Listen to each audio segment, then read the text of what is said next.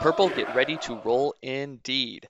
This is the College and Kimball podcast. I'm your host, Jeff Burkhart, joined as always by Justin Nutter, Clint Wilson, and Alex Speth. We've got the full cast of characters here for you for this Q&A episode. And before we do dive into your Twitter questions, we're going to do the obvious, the podcast things here. Go ahead and subscribe on whatever your preferred platform is and give us a rating and review. Again, we greatly appreciate any feedback that we can get on our little show here. And lastly, follow us on Twitter if you haven't already. It's college_Kimball. And we do certainly hope to solicit more questions for Q&A pods as we get towards the end of the season. Hopefully we're doing this in the weeks between the end of the regular season and leading up to whatever bowl game Kansas State lands in. But with all that said, we'll go ahead and jump into your Twitter questions. Thanks again to those of you who dropped us a line this past week. And we're going to start off with one. Again, we got a potpourri of topics here for you, both football and non-football related. How often should you change your furnace filter? And that comes to us from some jack-off called Jay Nutter, better known as the Weekly Nutter on Twitter. Boy, what a stupid last name that guy has. Well, according to a post on homeserve.com, Thomas and Galbraith Heating and Cooling and Plumbing recommends you swap it out every 30 to 90 days if the filter is 2 inches or less in thickness. I'm speaking to somebody who's owned a home for close to 6 years now. I know I am not adhering to that law or that rule right there. But Alex, I know you said you had a furnace filter story that you wanted to share with the group, and the smile on your face is probably, this better be worth it, man. That's all I'm saying. It is definitely not worth it, but the guy we bought our house from he works at like a nursing home as a maintenance guy, and he left us like 300 furnace filters in our basement because he had ordered them for work at the nursing home, and then they didn't fit their furnace, so he just brought them home. So he's like, if you buy the house, you get a lifetime supply of furnace filters. So, yeah. Does anyone need a box of furnace filters? Do you ever build forts out of them? That's what I would do. It's on my to-do list. How old are your kids again? They're like prime fort age. Well, this is down in the unfinished part of the basement. No one wants to go down there. It's like Home Alone with the furnace and all that. Yeah, when I moved into my house, you could tell that the previous owners hadn't changed the filter in probably a couple years. We replaced the furnace right away. Just pull it out as black. Yeah. Game over, bitches. Sorry. And Alex is showing us that he's a temporary Dodgers fan, apparently. I'm a permanent Cardinal hater is what I am. And they just lost on a walk-off home run in the bottom of the ninth inning of a elimination game. So awesome. We'll take it. So there we go. We're delivering some home improvement tips to you guys here. So we'll jump into the next question. We did again. We got some about football. We got some other ones. So Nova_prospect said, "Love Colin Klein, but maybe is it time to consider a different perspective at quarterback coach?" Who wants to jump on this one first? It's definitely something that has crossed a lot of our minds over the course of this season and last season. If Skyler continues to play like he did this past week, I think we're all going to be pretty happy with Colin Klein. But, being a position coach is kind of a week-to-week thing. There's a couple weeks where Messingham was looking like a great play caller and then all of a sudden the next week, everyone's ready to get rid of him. It's the same for Colin Klein. Even if you are a K-State legend, you still have to kind of a what have you done for me lately kind of deal. It's kind of the Scott Frost effect in Manhattan, right? Like that's kind of the risky run when you bring in one of your own. And obviously that question's going to loom larger and larger when we get to next season where injuries be damned, Skyler's gone regardless. So, or is he? Or will we see an unprecedented seventh season? No, it's, you know, it's definitely a question worth asking. You know, I know there's definitely been some concern, especially with knowing what we have in the cupboard behind Skyler has just not been able to get it done and the opportunities they've had. So, you know, do we go to the transfer portal in the offseason? Do we go the JUCO route? You know, it's hard to say, but I mean, I do think it's fair to ask. I don't know that I have an answer for it, but it's, you would be foolish to dismiss it entirely. So my opinion is, I always thought it was kind of like when we hired him, he's getting into coaching. He went to Northern Iowa for like 1 year, yep. And then came back. To me, it was always like, is Colin Klein the guy you want to coach your quarterbacks? Like, he was never a very good passing quarterback. Like he had definitely had production by his senior year as a throwing quarterback, but I don't think anything he was doing out there other than, you know, being a good running quarterback, a battering ram. So even when we hired him, I'm like, I'm pretty sure he's just getting hired because he's Colin Klein. Like nothing he did as a quarterback showed me like, this is the guy I want teaching all my mechanics to a quarterback.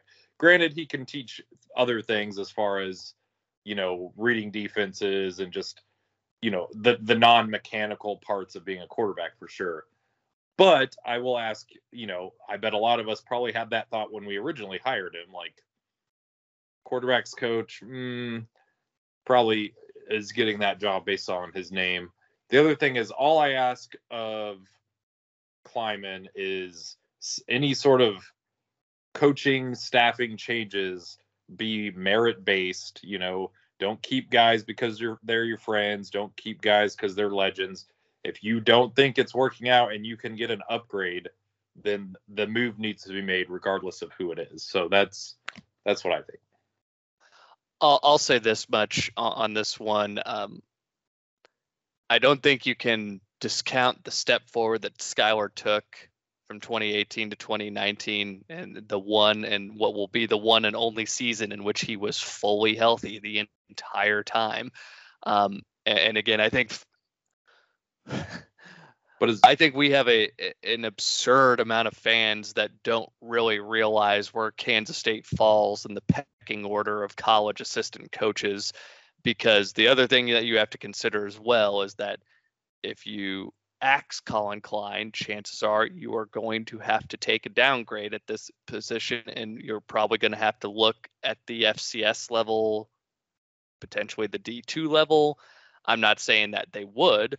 I'm not saying, and I'm also not discounting the possibility that you could go and find somebody at another D1 like a G5 school, but you're not going to be able to just cherry pick and say, I want the quarterback coach for Penn State, or I want the quarterback coach at Michigan. You don't have the salary pool to do that. You don't have the job clout and prestige to do that. You're going to have to take a chance likely on someone who, like Colin, is probably fairly young in his development as a coach and whatnot. And again, I try my best not to be prisoner of the moment. And I think a lot of people are basing this, well, I'm mad and I have to point to something that is making me mad. I have to blame this on somebody. If you want to just look back and throw all the shit on Will Howard in his first 7 starts last season as a true freshman when he's only, 17, 18 years old or whatever, and then, get upset about the first start that he has on the road against Oklahoma State in a true road atmosphere. I feel like a lot of our fans are just trying to find someone to blame for all the shortcomings. But I think what Colin has shown when we do have a healthy Skyler, and I think that Skyler has to, I feel like you have to credit somebody for Skyler's development. And I think some of that goes to the continuity with having Skyler and Messingham on the same staff for 3 years, and also Skyler making 33 starts. That was his 33rd start this past Saturday. I think it's all relevant, man. And there's just no substitute for experience. I do think a lot more of this falls into more of the camp of, do we have our answer at quarterback, and how patient are we willing to be? I feel like this offense, again, look at what K-State just did to one of the best defenses in the country with a hobbled quarterback. I think we showed that this offense can work and that we have a system that can produce points and yards. Like, it's, are you as fans going to be willing to be patient enough to go through the growing pain? If that's the other thing too, if you're clamoring for Jake Rubley next year, you're going to have to deal with a whole lot of shit when he goes out there. There's going to be some bad 3 and 4 pick games that are going to be in there that you're just going to have to suck it up and deal with. And you would have to deal with that too if you're going in and yanking some kid out of the transfer portal that's going to have to come in and learn an offense in 2 months and be ready to go for fall camp. Like, you're just going to have to learn to deal. Like, that's just kind of the long and the short of it here. This is not a sexy offense. It's not a fun offense to watch. You need the experience, you need the reps to look and be effective in this. And I think that's the long and the short of what you have to kind of accept and acknowledge as a fan. And again, I think as far as wanting to replace Klein, that's your guy's choice, man. If you want to put everything on his shoulders, that's fine. But I think he and Messingham have shown that with the experience, Skyler Thompson, that this offense can be not just functional, but effective. That's my thought there. I know it kind of goes against the grain of the conversation, but do you guys think other colleges' fan bases obsess as much about bringing in former guys to coach their former positions? I think there's a level of that's everywhere. Maybe. Yeah, I was going to say you probably see it everywhere, but you know, if you're just locked in like we are to K-State, I'm sure you see it there, or you're only going to really be focused on your own school. But I admittedly am not attuned to what, you know, Oregon State is doing it. Sure, sure. And there's no way we can truly answer it. But I think there's merit to that, absolutely. And it probably doesn't help that, you know, Snyder's last staff was essentially all former Snyder players coaching their respective positions. But, you know, I did, like, on a message board thread earlier this week, I saw in the same breath someone say something about it's not working out with Klein. Also, we should hire Jordy to coach the receivers. Jordy's never coached a day in his life. Like, guys, let's think about this for a minute. I don't know. I was just curious if you guys think that's as rampant as it seems to be in our fan base.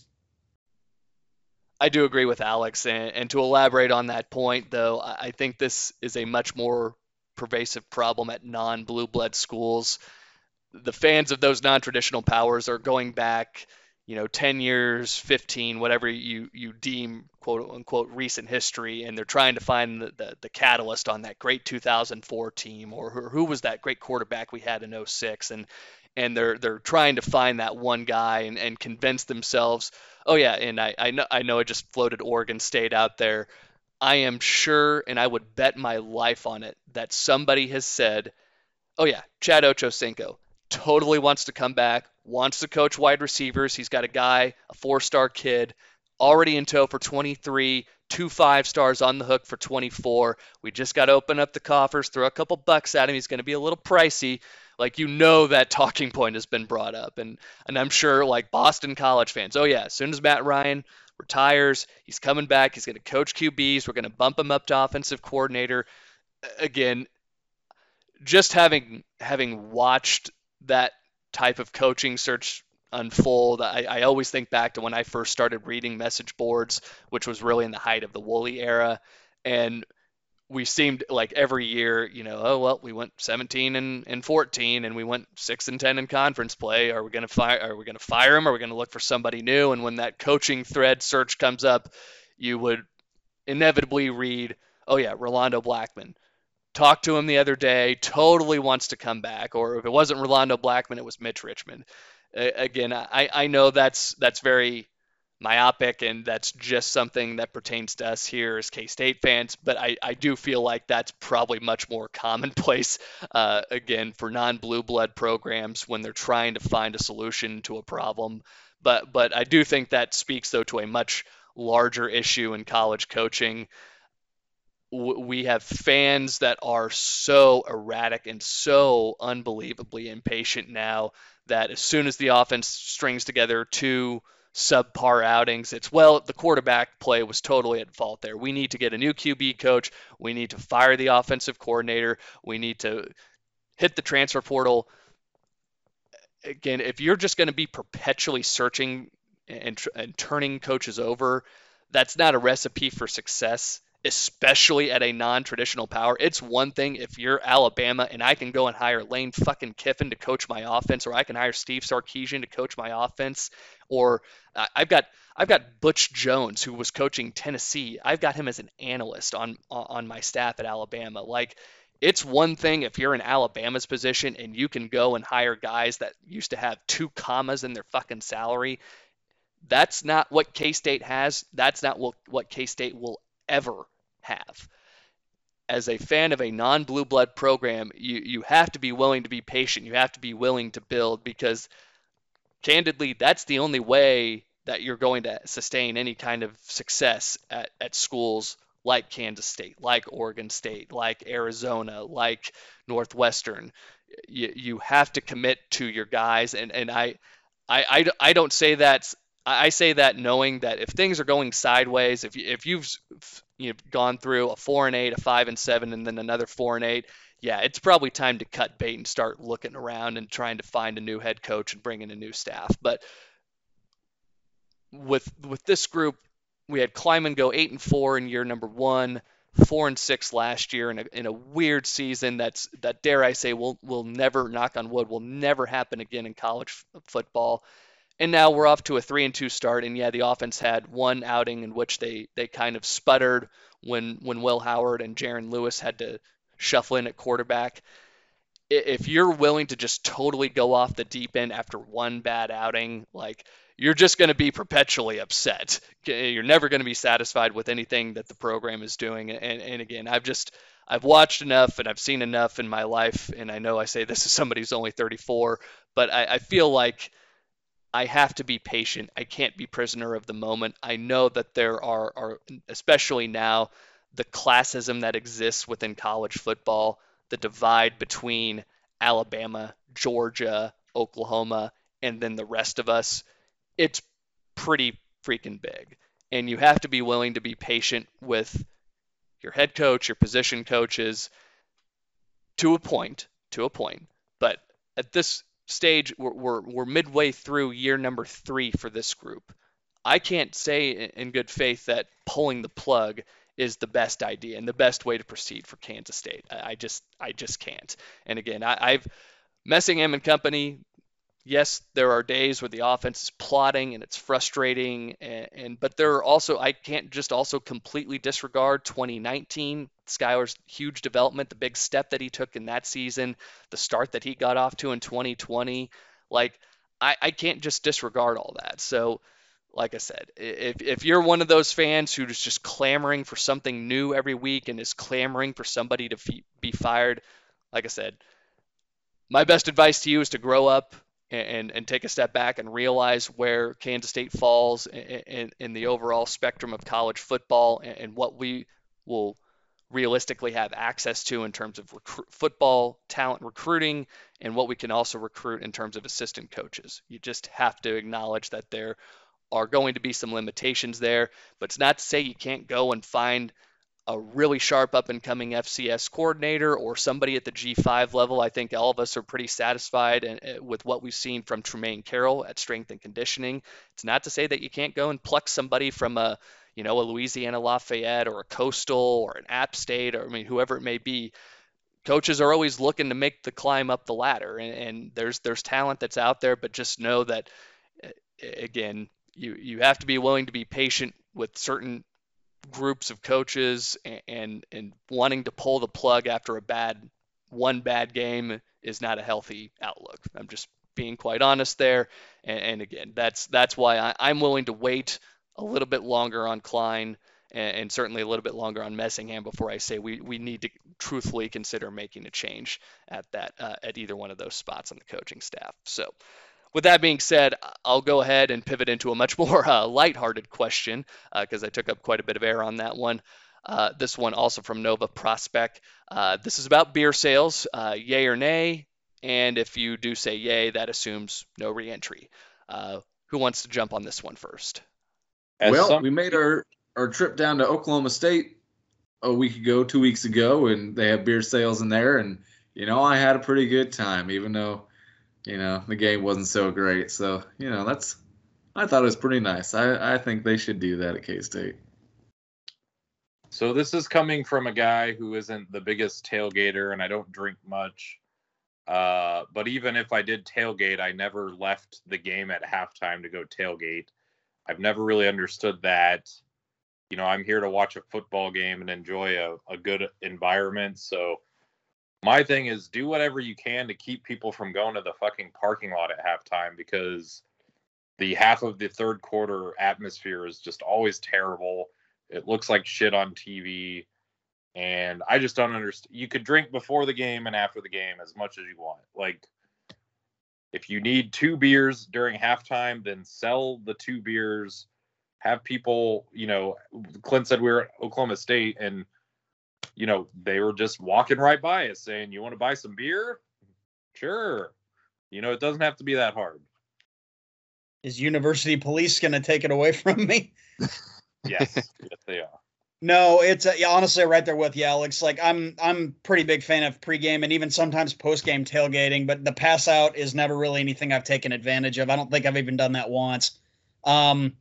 Jeff, I know you've been going to games, you know, for years and years. I'm curious, was it always this way? Like, I know the pass out's been there as long as I can remember, but like, was it always this way where fans don't even necessarily filter back in until midway through the third quarter? I think a lot of that has to do with the product now. The product meaning the team. I've been going to games with my parents since 2000 was the first season. I think I went to 7 home games that year, and you just, again, that was a team that won the Big 12 North, that beat Nebraska at home. That team and was, you know, at one point number 2 in the country.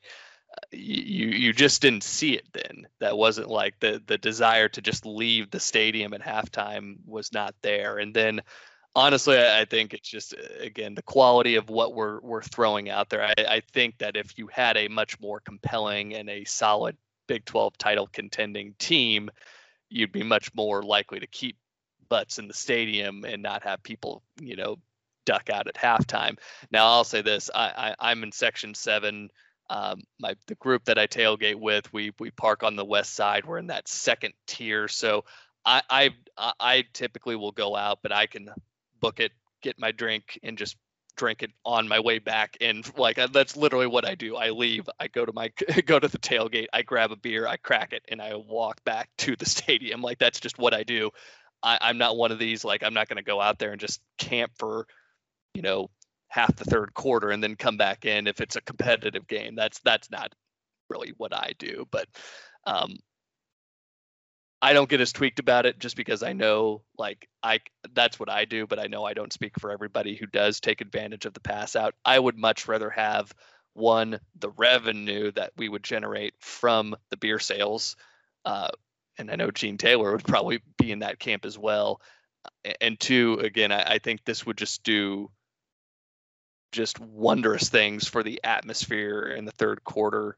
We talk so much about how it's just dead in the stadium, and if the game's not entertaining or whatever, you're just going to have, you know, 15, 20,000 people hanging out in there just watching the final, you know, 20 minutes of game time or whatever it is. It's unfortunate that it's kind of devolved that way, but I think, as I said, a lot of it kind of depends on the quality of the team, but I think you could go a long way in just making the atmosphere better just by doing the beer sales.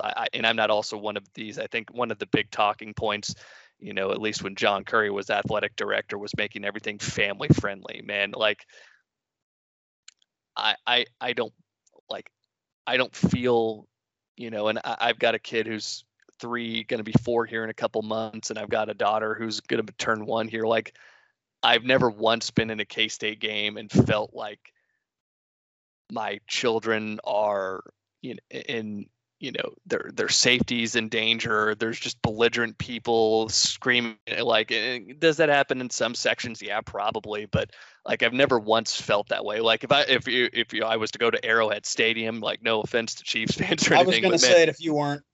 That is a completely different freaking animal, is going to a game on Sunday as opposed to going on Saturday. Like, I've never once felt that. And I don't think beer sales would compromise that. Sorry, Alex, I know you wanted to chime in on something there. I was just going to say, as much as I don't like the pass outs and I'd rather people stay in their seats and have that good atmosphere from the second half kickoff, they definitely could do a better job of making things more entertaining while you're sitting in your seat during halftime as well. So the total fan nerd in me takes offense to that, but that's okay. Not just that. I think there's before the band and after the band, and, you know, things during the game in between, you know, TV timeouts and stuff where it just, they put stuff up on the monitor that is just completely killing the mood of the stadium. Sure. So.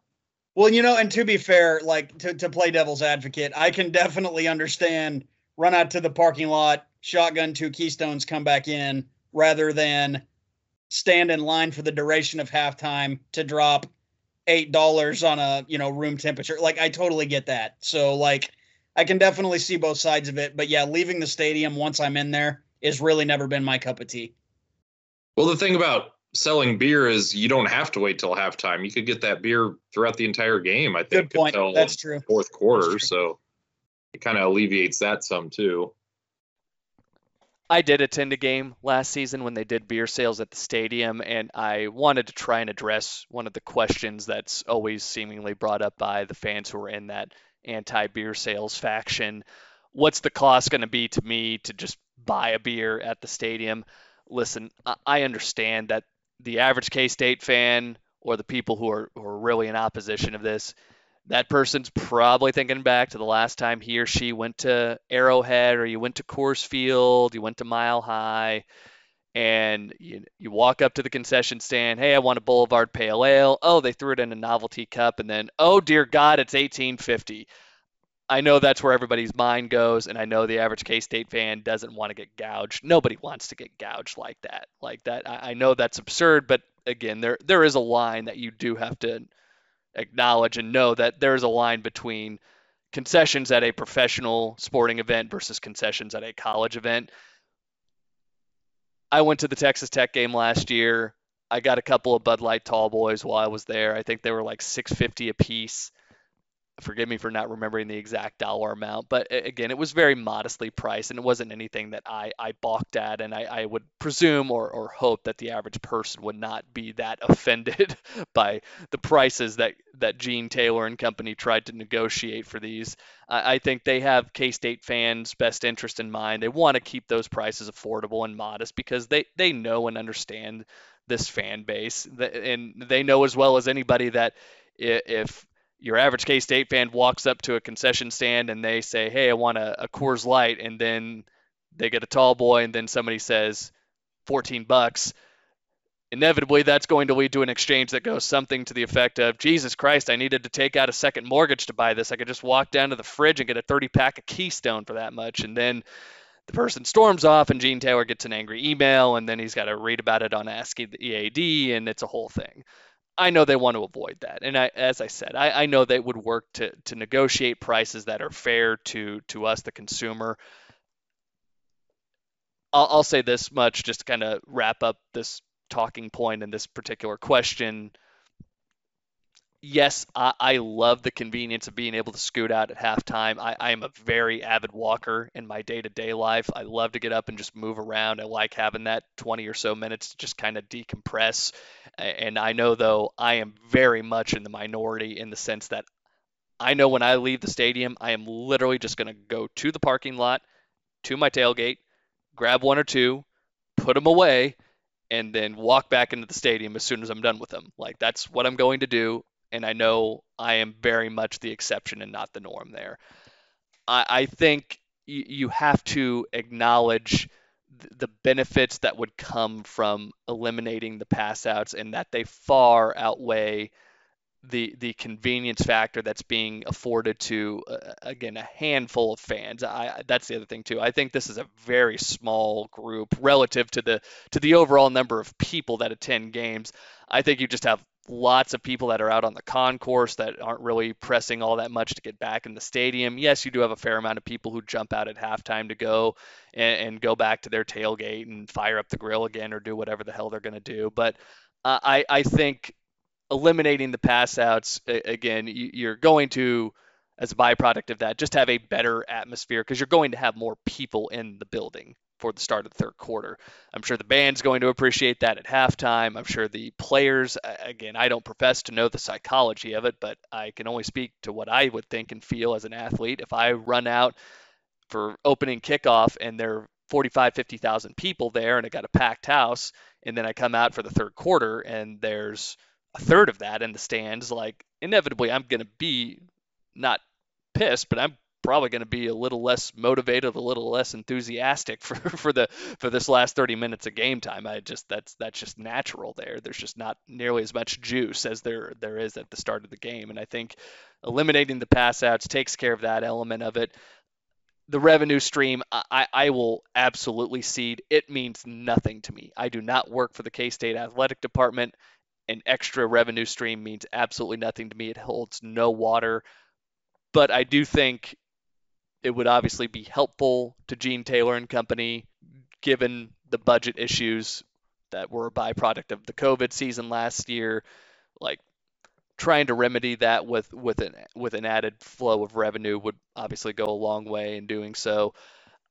And again, I also think there's another point that a lot of people don't talk about, having that convenience to buy throughout the course of the game, or I would imagine they would probably shut it down after three quarters, but having that convenience to buy typically does eliminate the need or the inclination and impulse to binge drink prior to the game, because I know that that's much more of an East Side issue than it is a West Side issue. But I do think that leads to an overall just a better experience when you don't have people that are just blackout drunk, people that are puking in the aisles and things like that. You know, knowing that I have the convenience to buy one or two or three or four, if you're one of those who really wants to take advantage of it throughout the course of the game, I think knowing that convenience is there will again go a long way in just helping people manage their drinking. I'm certainly not an advocate for binge drinking, but I know it's Saturday. I know this is an opportunity for everybody to cut loose, to enjoy something we're all very passionate about. And I think you have to, as I said, with everything that I just cited, it just makes too much sense to not eliminate the pass outs and to just try and keep people in the stadium and offer beer as one of those perks to keep them in. I think and there are other things that I think you could do too. You know, something as simple as just putting games on during halftime and just playing those with no sound while the band does their halftime routine. I think that's another thing that you could do if you're Gene Taylor and you're just trying to offer some kind of, for lack of a better term here, an amenity to the people who are coming to watch your products. You know, I think that's one thing that you have to consider. So I'm going to go ahead and stop waxing poetic about this. Like I said, I think you need to end this sooner rather than later. It's not worth it to keep it around. I will say, just to kind of finalize this little discussion here, Clint, I am glad that you were able to indulge and take advantage of the beer sales down there at T. Boone Pickens Stadium. Happy to hear you had a good time out there. Trying to think of how much they charge down there, and I guess I wasn't paying that much attention. Take my money. That might be the most damning thing right there. Yeah. I went to the ATM before and I have no cash now. But did you come home with your wallet? I could be wrong. I want to say they were charging like $8 for a beer. That's what I was thinking. Domestic or craft? They ran out of their good stuff pretty early, so it was all Bud Light, Coors Light. Okay. Yeah. I'm not too picky, and most K-State fans aren't either. So K-State, next question here from at K-State Players, who are the top pro prospects on the team. I just went by this year's senior class, and you guys feel free to chime in with any others, but I think Timmy Horn is probably the top of everyone's draft board. You can't coach 6'5", 321. You just can't. And again, with a guy that can anchor a 3.4 or 3.35, like I think NFL draft, you know, and NFL scouts are going to be salivating at the prospect of grabbing somebody his size. And then just going down the list here, I thought Josh Rivas is going to be fairly high up. He's had a really solid season thus far for Kansas State, and I think he's also got some versatility in terms of where you could slide him. Beyond that, though, it's pretty lean. I think folks would shy away from Daniel Imatorbhebhe just with his history of injuries. I think the same can be said for Skyler. Jerron McPherson, is he the guy that really has a lot of great cover skills that are desired and sought after in the NFL? I don't really know. Good in run support, as we know, big time hitter, but I don't know if he's going to be looked at as a guy that's going to be able to be an NFL caliber safety. I'll tell you, man, the sleeper right here, the Pats are going to pick him up as a free undrafted free agent. Landry Weber is just going to go in and just wreck people, or should I say Landry Welker? Let me steal that one from Alex here, but that's really all that I had. I think if you have, really, Timmy Horn's probably the only one who's getting drafted. Josh Rivas, maybe an undrafted free agent pickup, but I don't see much else beyond that. What did you guys have to say? So I don't think there's going to be a drafted player from this senior class. Maybe one of the younger guys goes early. So Timmy Horn, I think he plays a little too stiff. Obviously, like you said, he's huge. He's an athlete, but he does get, just pushed straight up way too much. And you'd think that might be something that's able to be coachable, but, he's a sixth-year senior, and he's still doing it. So. Say that to his face, Clint. Yeah, I'll say that. So yeah, he'll certainly get a look, but I doubt he gets drafted at this point. If you would have told me Josh Rivas was on anyone's draft board a year ago, I would have said you're crazy, but he's been playing phenomenally this year. I think if any senior gets drafted, it's going to be him. Obviously, guards aren't a huge priority in people's draft classes, so maybe 6th, 7th round if he does go. Jerron McPherson, I still really like him. He's not an elite cover safety, but, he's good enough that he was playing nickel a couple years ago. He didn't excel in that role, but he was a starter. I don't think he gets drafted, but I wouldn't be surprised at all if he works his way onto a team. Thinking about some younger guys who are going to get drafted, I think Cooper Beebe and Felix Ndike Uzomah are the two top draft prospects on the team. I know a lot of guys, especially DY, were saying that Julius Brents was going to be going straight to the NFL. He's played all right, but hasn't really wowed yet. I think that's more to do with his measurables. He's a 6'4" or 6'3", 6'4" cornerback. I was just saying that Horn probably wasn't getting drafted, but a 6'4" cornerback is a unicorn. You just don't really see that. So. If he can start making a few more plays, he might be on his way out this year just based on those measurables. One guy I might add who we're obviously not going to hear any more about this year is Khalid Duke. You've seen flashes of it here and there, what that guy can do. But I think, yeah, you've hit on a lot of the younger guys. Obviously, if Deuce can continue to produce, he might get a shot somewhere. His size is always going to be a concern in the league, but as Darren has showed, that doesn't always mean anything. So, you got to think that he's, he's definitely got potential there as well. And I'm going to go ahead, just for the sake of it, and make a complete shot in the dark here that you guys can come back. You can ask me to show my receipt in 4 years. I think Andrew Langang will get his name called on draft day. Yep. We went oh, sorry, I'm completely blanking on the name. Center for the Bears, Whitehair. We went Whitehair, then Reisner, and I think it's going to be Cooper Beebe, and then Langang. Going to be just offensive guard U down here at K-State. I'm going to say Justin Davis earlier this week. Go ahead. I was just going to say, based on what we've heard, I don't think that's you stepping on too much of a limb there, Justin. No, maybe not. The kid has yet to play a snap, so that's maybe a little bit of a bold take. Mm-hmm. Yeah, but he's a true freshman that showed up and was already, getting snaps with the ones in practice. So yeah, I don't know a ton about offensive line play, but I will say, when they secured that commitment when he was still up in North Dakota, just watching him, I was like, this dude just is everything when you think offensive line, you just think a kid like this. So. Yeah, I don't know. Excited to see what he can do, and yeah, he's definitely seems to have all the intangibles. Yeah, talking about Deuce possibly being drafted, I know he's a couple inches taller, but I had forgotten how high Dexter McCluster was drafted. Is he a second-round pick for the Chiefs? I think that's right, yeah. I mean, yeah. So he's 5'8", 170 pounds, and obviously made the transition to wide receiver, which, you know, I think Deuce can probably be a running back in the league, but I wouldn't be surprised if somebody tries to turn him into a slot receiver. Might be a decent comparison as far as college careers. Hopefully he does a little bit better in the NFL. 36th overall, he was a high second rounder. Oh, wow.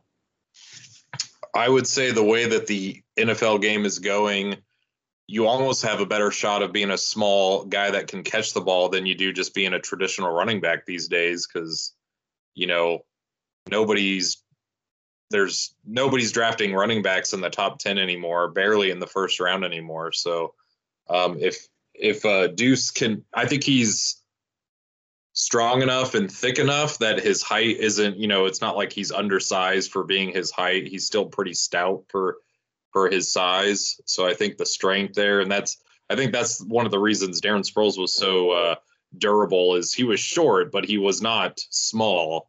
You know, he was thick, but fast and strong.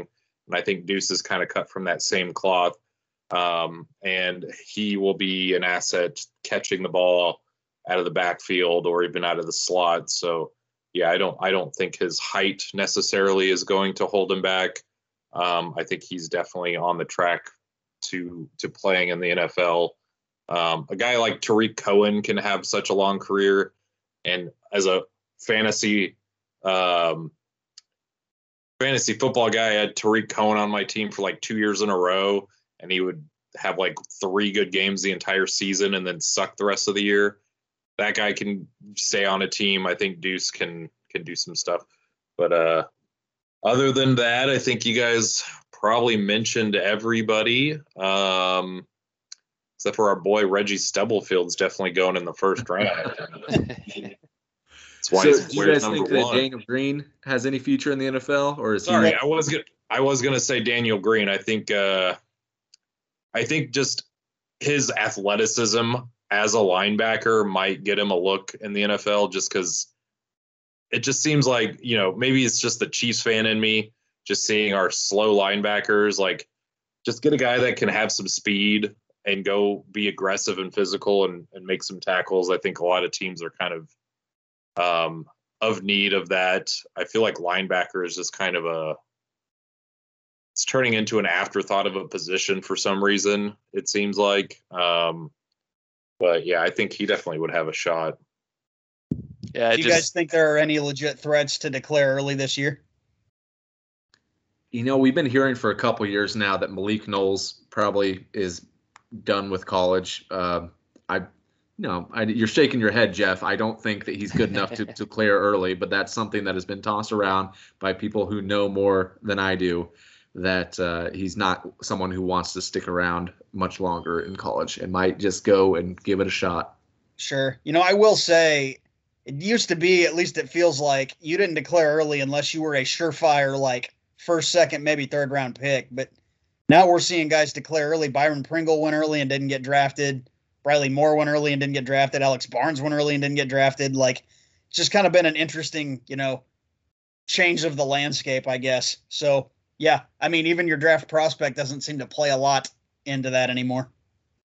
I think like that had a lot to do more so with guys not wanting to stick around and do the Snyder thing for another year, because that a lot of those guys, if you think too, those are the last couple of years of Snyder where, you know, DJ Reed went early, Elijah Lee went early. Like, we had a lot of guys that could have stuck and could have been first team all Big 12. Could have, sure. You know, you could dangle that carrot out there. Hey, you could help us contend for a Big 12 championship. Hell, you could help us do this. And I think that point just didn't really resonate the way that it did. And I think guys were just kind of burnt out by the whole damn thing and were wanting to look elsewhere for opportunities, which, and again, you also, you have such a short shelf life in this sport, like, and shorter than you did, you know, a while, you know, the last 10, 20 years. So I don't begrudge anybody who wants to declare early. But candidly, to your question, though, Clint, I don't really see anybody on this squad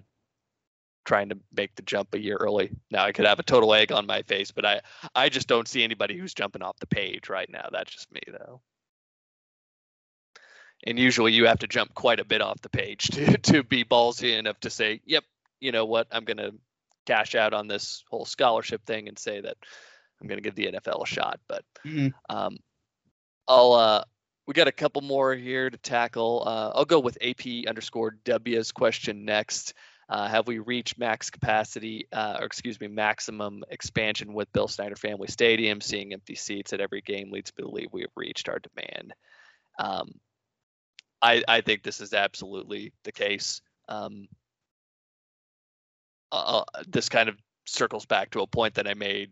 You know, this current generation of students and recent graduates too, they didn't really have what all of us had. We're, again, all of our, in our early and mid 30s here. We got to grow up and watch in our impressionable years teams that were winning 11 games that were mentioned in the same breath, Kansas State and national championship. And it was real. It was tangible. It was something that you knew K-State was going to be in the hunt for.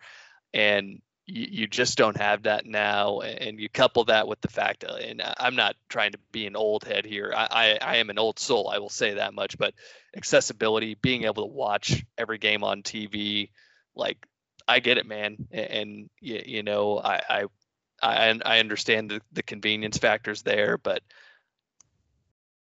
I'm one of those. I love being in the stadium, taking in everything that is game day, but I just know that doesn't really hit with younger people anymore. And you really do have to field a high level national, maybe not a national championship contending team year after year, but you have to get it. You have to be producing a team that people are going to think is a Big 12 title contender if you want to have butts in the seats. That's just kind of where I'm at on this issue. I'm going to say, if anything, we could downsize a little bit. And I don't think this is a K-State thing, Jeff. I don't think it's because that we haven't been the team we were back when we were growing up. It's a trend all over the country. You know, a lot of places are seeing, you know, we were at Stillwater and I was quite frankly pretty unimpressed with the turnout. It was maybe 80% full in the stadium, maybe less than that. I don't know. But I'll admit it. I'm married. I got 3 kids. I used to have season tickets. I don't have season tickets anymore. You know, it's pretty nice just watching the game on my couch and not, you know, having to go through. Granted, I still like to go to games, but I'm probably not going to every game anymore like I used to. So, yeah, I think also the fact that, you know, if anything, just the population of Manhattan and the lack of surrounding population. I mean, it's pretty impressive that we have a 50,000 seat stadium in the first place. But I think you always want to keep your supply a little bit below demand. You don't want to have those empty seats on TV. It doesn't look good. It doesn't look good when you have recruits visiting. So yeah, I think across the country, you know, the idea that we just need bigger and bigger stadiums is kind of gone away over the last probably decade or so. So yeah, I used to think 15 years ago, I'm like, oh man, we need 65,000 because we don't look big time if we have a 50,000 seat stadium. But now it's like our stadium's really damn nice. It doesn't matter if it only seats 50,000. It wouldn't matter if we went down to like 45, as long as it's full on game days, you have good fan experience, you have good atmosphere, you have a nice stadium, nice facilities for the players. So. Yeah, something I guess worth noting is, and Alex, you kind of alluded to it, is like just the availability, you know, from a broadcast standpoint these days. You know, you don't even have to be on a television channel to still be able to watch the game at home. Like, you know, it's just kind of fact of the matter. It's just the life we live now. And a lot of people, you know, like you said, with, you know, small kids or that have to make the drive, you know, it's easier, it's cheaper to just throw it on your TV and be done with it. You know, cook your own food at home for a fraction of the cost, not have to deal with, you know, loading up the kids in the car, you know, getting them into the stadium, feeding them at the stadium, blah, blah, blah, blah. Like, there's definitely a convenience factor there. Yes, the game day atmosphere cannot be replicated, but that doesn't mean the same thing to everybody.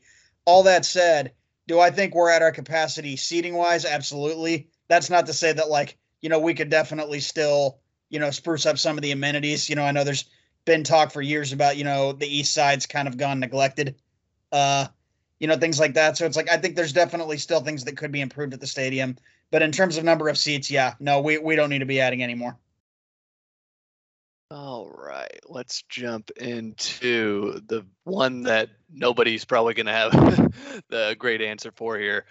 Brett Morey, thanks for shouting out at us here. What is it exactly about the third quarter that causes our offense to go into a shell? I'll just go ahead and toss this out here. So here are the first drives of the third. Stanford, 3 plays, punt, no yards. Southern Illinois, and keep in mind this is with Will Howard, 14 plays, 66 yards, 34-yard field goal. Nevada, 3 plays, 1-yard punt, but you do have Will Howard missing Nick Winters on what should have been a big, you know, 40, 50-yard play on the seam that they just didn't have a great connection on for whatever reason. So, again, 3 plays, 1-yard punt against Nevada. Oklahoma State, 3 plays, 3-yard punt. Oklahoma, 3 plays, 3 yards punt. So those are your opening third quarter drives. Who wants to jump on this? It's because of the pass outs. If there were butts in the seats, they'd be scoring touchdowns. Yeah, I was going to say. No, it's weird. I don't know what to really make of it. I mean, are the other teams making adjustments and we're just kind of waiting to see those adjustments before we really do anything? It's hard to say. It's happened too many times now for it just to be a coincidence, but I don't have a great answer. I'd be curious to know how that stacks up to our opening drive of the first quarter. I mean, I know you probably don't have that like readily in front of you, but like it would be interesting because, I mean, there are several times we do seem to come out and just bang, bang, bang right down the field on our first drive. So, yeah, that makes it all the more perplexing. I know Maury, I was giving you crap for it, man. Like, I was afraid someone was going to ask it because there's just no logical answer. It's kind of like, why has no K-State basketball team in the last 20 years been able to shoot at the free throw line? You know, it's just one of those I don't think anyone's ever going to know the answer. And just going off the top of the dome here, so the opening possession against Stanford, you have Skyler getting picked in the end zone on that pass that was intended for Phillip Brooks. But we were driving. Yep. That was a good drive that we had thrown together. Opening possession against Southern Illinois, you get a touchdown. Opening possession against Nevada, you obviously hit Daniel Imatorbhebhe down the seam for the big touchdown pass. Opening possession against Oklahoma State, you have the nice, I think it was like 13-play, 68-yard drive that ends in a field goal. And then opening drive against OU, you have the Jacardier fumble when you're down on Oklahoma's inside the 15, I believe, is when that ended up happening. So you can move the ball when you're coming in cold. Why can't you do it after a half of football? It's really the million-dollar question. I'll just say this. I think a lot of it is understanding tendencies, and that's more so coordinate. You know, what do our coordinators know about the opposing staff? Do like. If we're going in, we're just gashing them with Irvin and Vaughn on the boundary, and we're just running wide on them.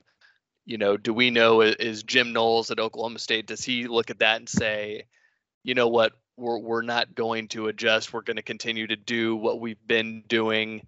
Or essentially, I think there's a lot of guesswork involved, but I think some coordinators are guys that really try and overcorrect, and I think there are some that just say we got to keep doing what we're doing because, you know, yeah, we gave up this play, but we had a blown assignment, or we gave up these 2 plays, but we had a miscommunication in coverage, or whatever the case is.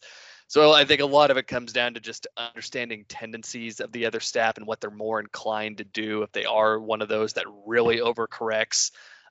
If the opposing staff is one that really overcorrects and tries to compensate for where we're really hitting them hard. Again, if Imatorbhebhe is working down the seams, if we're finding Malik Knowles, you know, on the boundary, whatever it is. They say we have to sit on those routes. We have to eliminate this. We have to make them throw here to move the ball. We have to take Deuce Vaughn running to the wide side of the field away. Like, we have to negate that.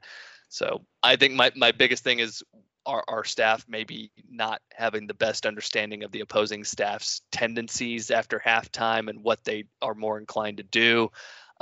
From a player perspective, I feel like Skyler has a lot of trust with this staff, and I think there's a lot of that trust the process mentality with him, where he really does heavily rely on, you know, what do my coaches see in the booth? What are my checks here? And I think maybe he relies on that a little bit too much, as opposed to what he is actually with his own eyes seeing down on the field. What, you know, what coverage do I think that they're coming out in? You know, we saw, Klein's looking up at the booth and he says they're giving us this look. So that means, you know, weak side safety's coming down here. They're going to run this coverage, whatever the case is.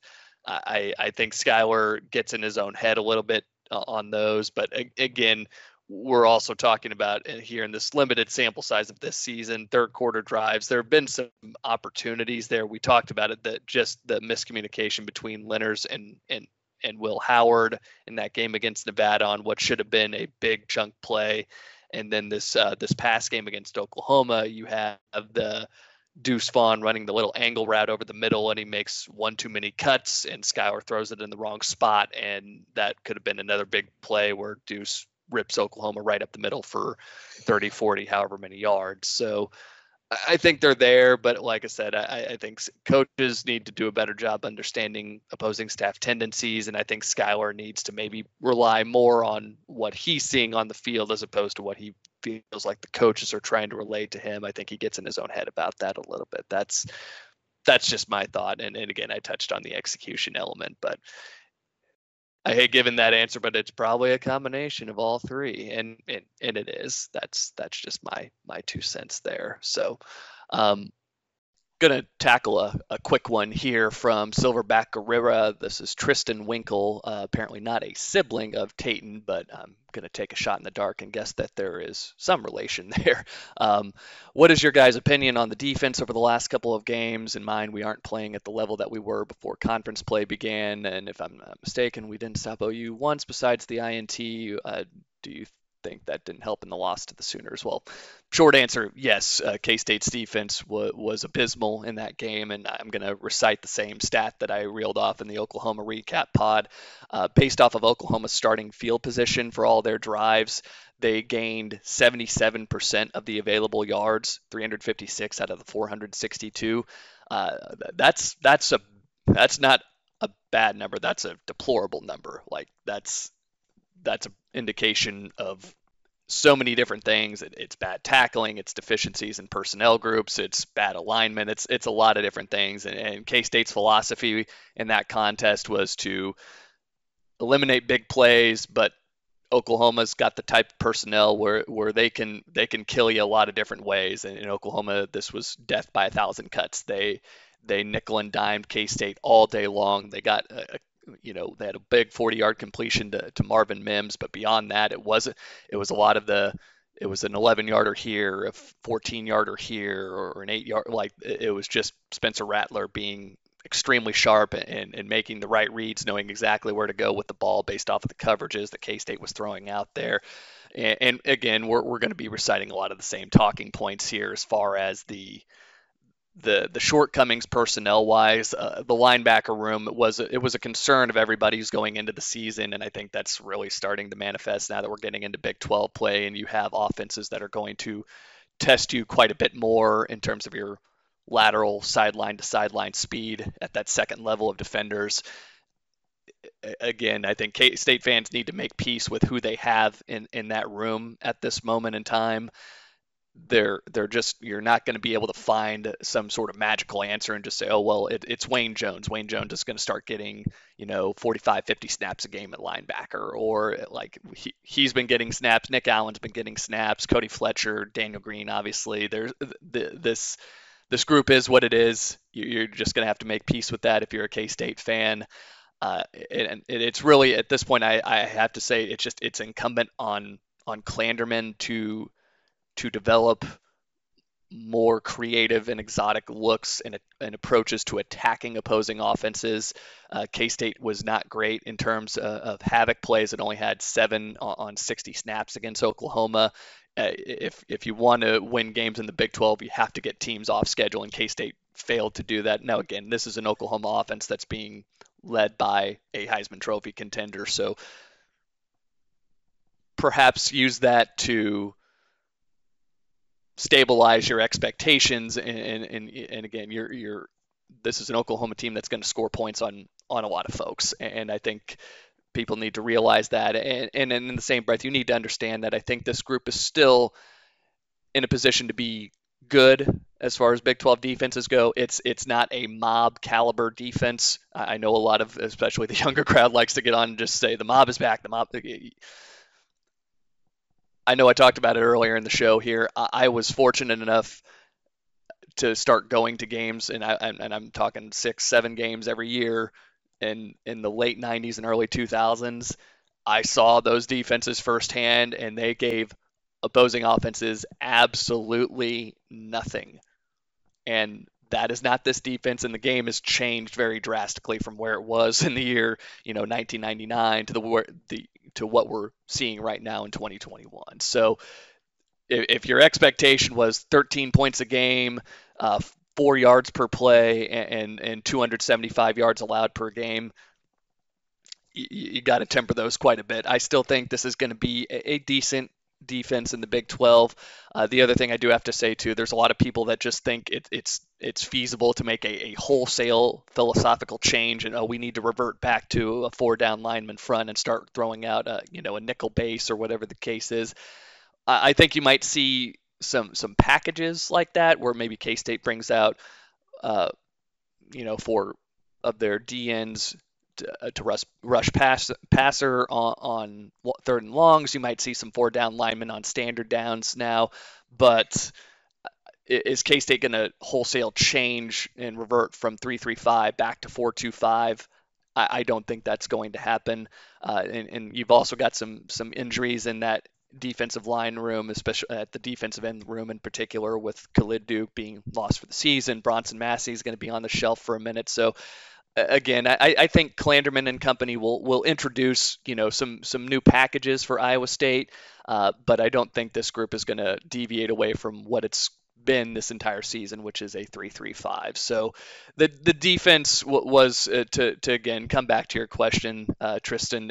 Again, the defense was the big reason why K-State lost, obviously, against Oklahoma. You have to force a punt, and especially when the offense moved the ball as efficiently as it did. The offense really generated the type of game that K-State needed to have in terms of low possession. Oklahoma only had 8 meaningful possessions, 9 if you would include the final kneel down in the game. But you played the type of game, you got the pace of game that you wanted, and your defense couldn't generate 1 punt. That's why they lost.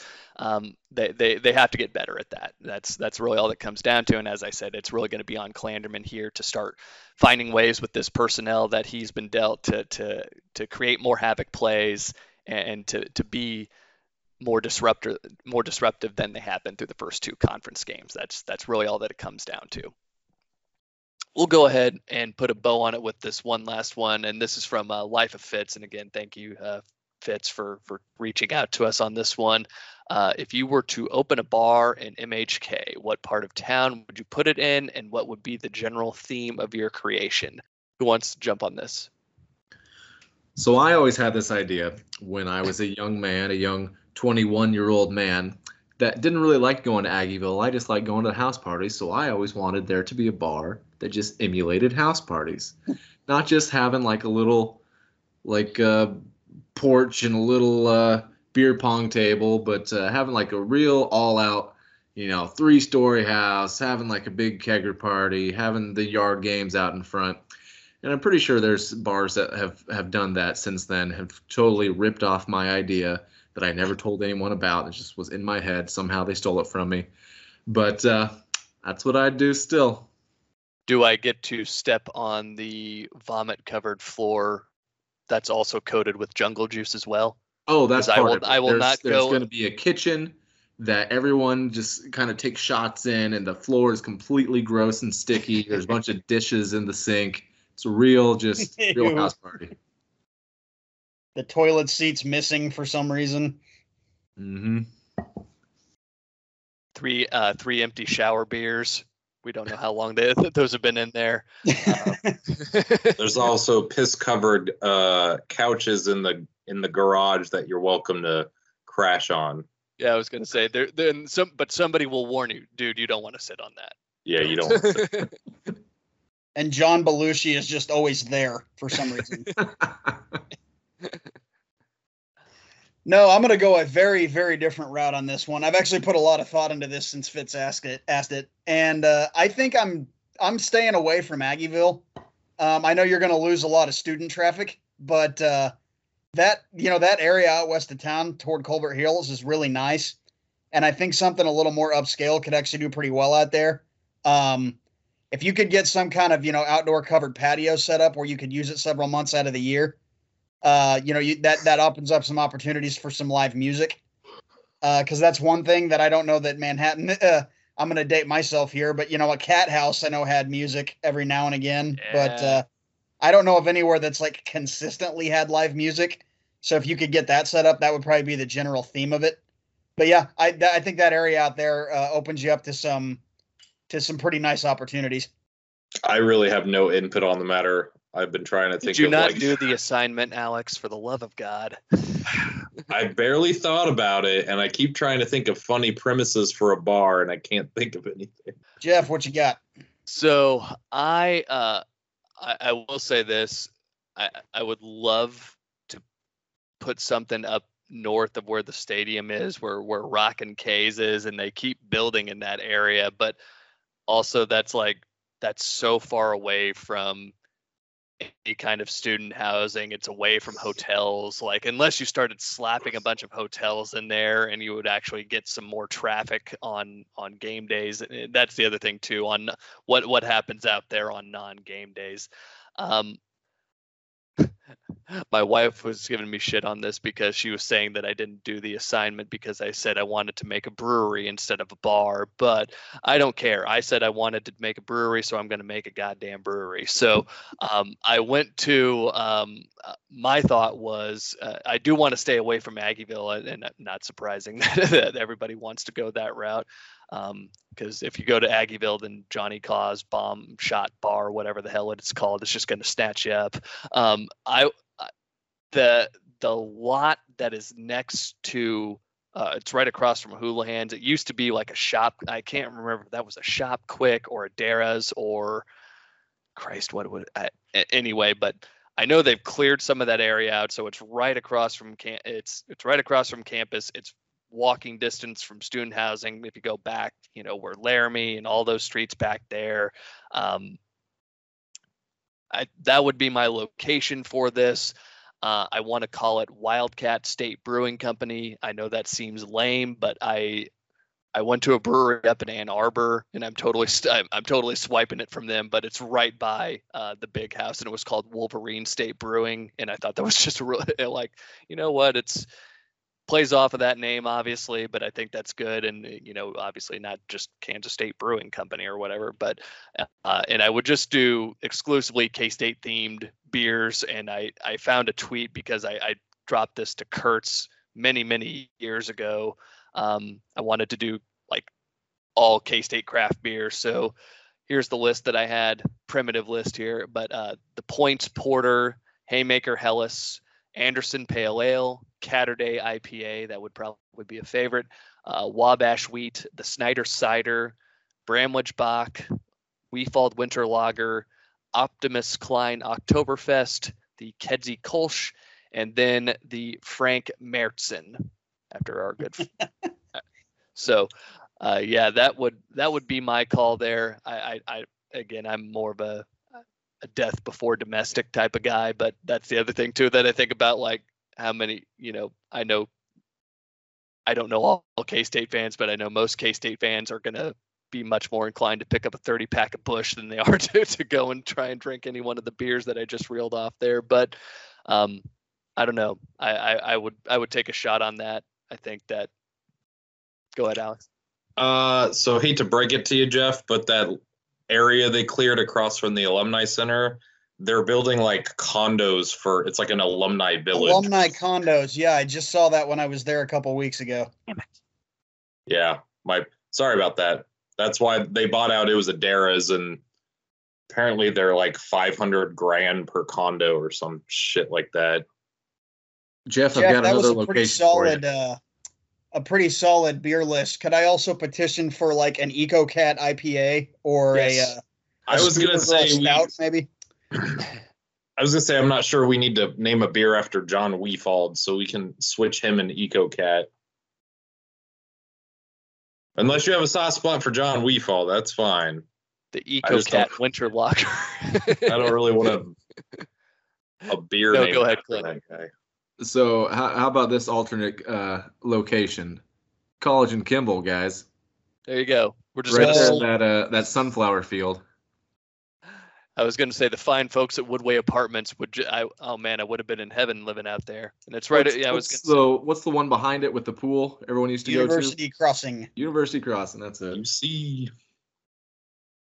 No, and I will say, Jeff, you mentioned that area that's kind of been growing over by the stadium. That's actually where I was originally thinking. And my wife reminded me, she's a Manhattan alum, a Manhattan native. She reminded me of that area out by the golf course. That's probably a little more scenic, I guess, so that and I think there were just more opportunities for, outdoor patio seating, but it's also fun to picture Clint's shithole bar out there amongst all that nice stuff too. So I do think there is a long-term plan for the Kimball corridor to have some more stuff out there by the stadium.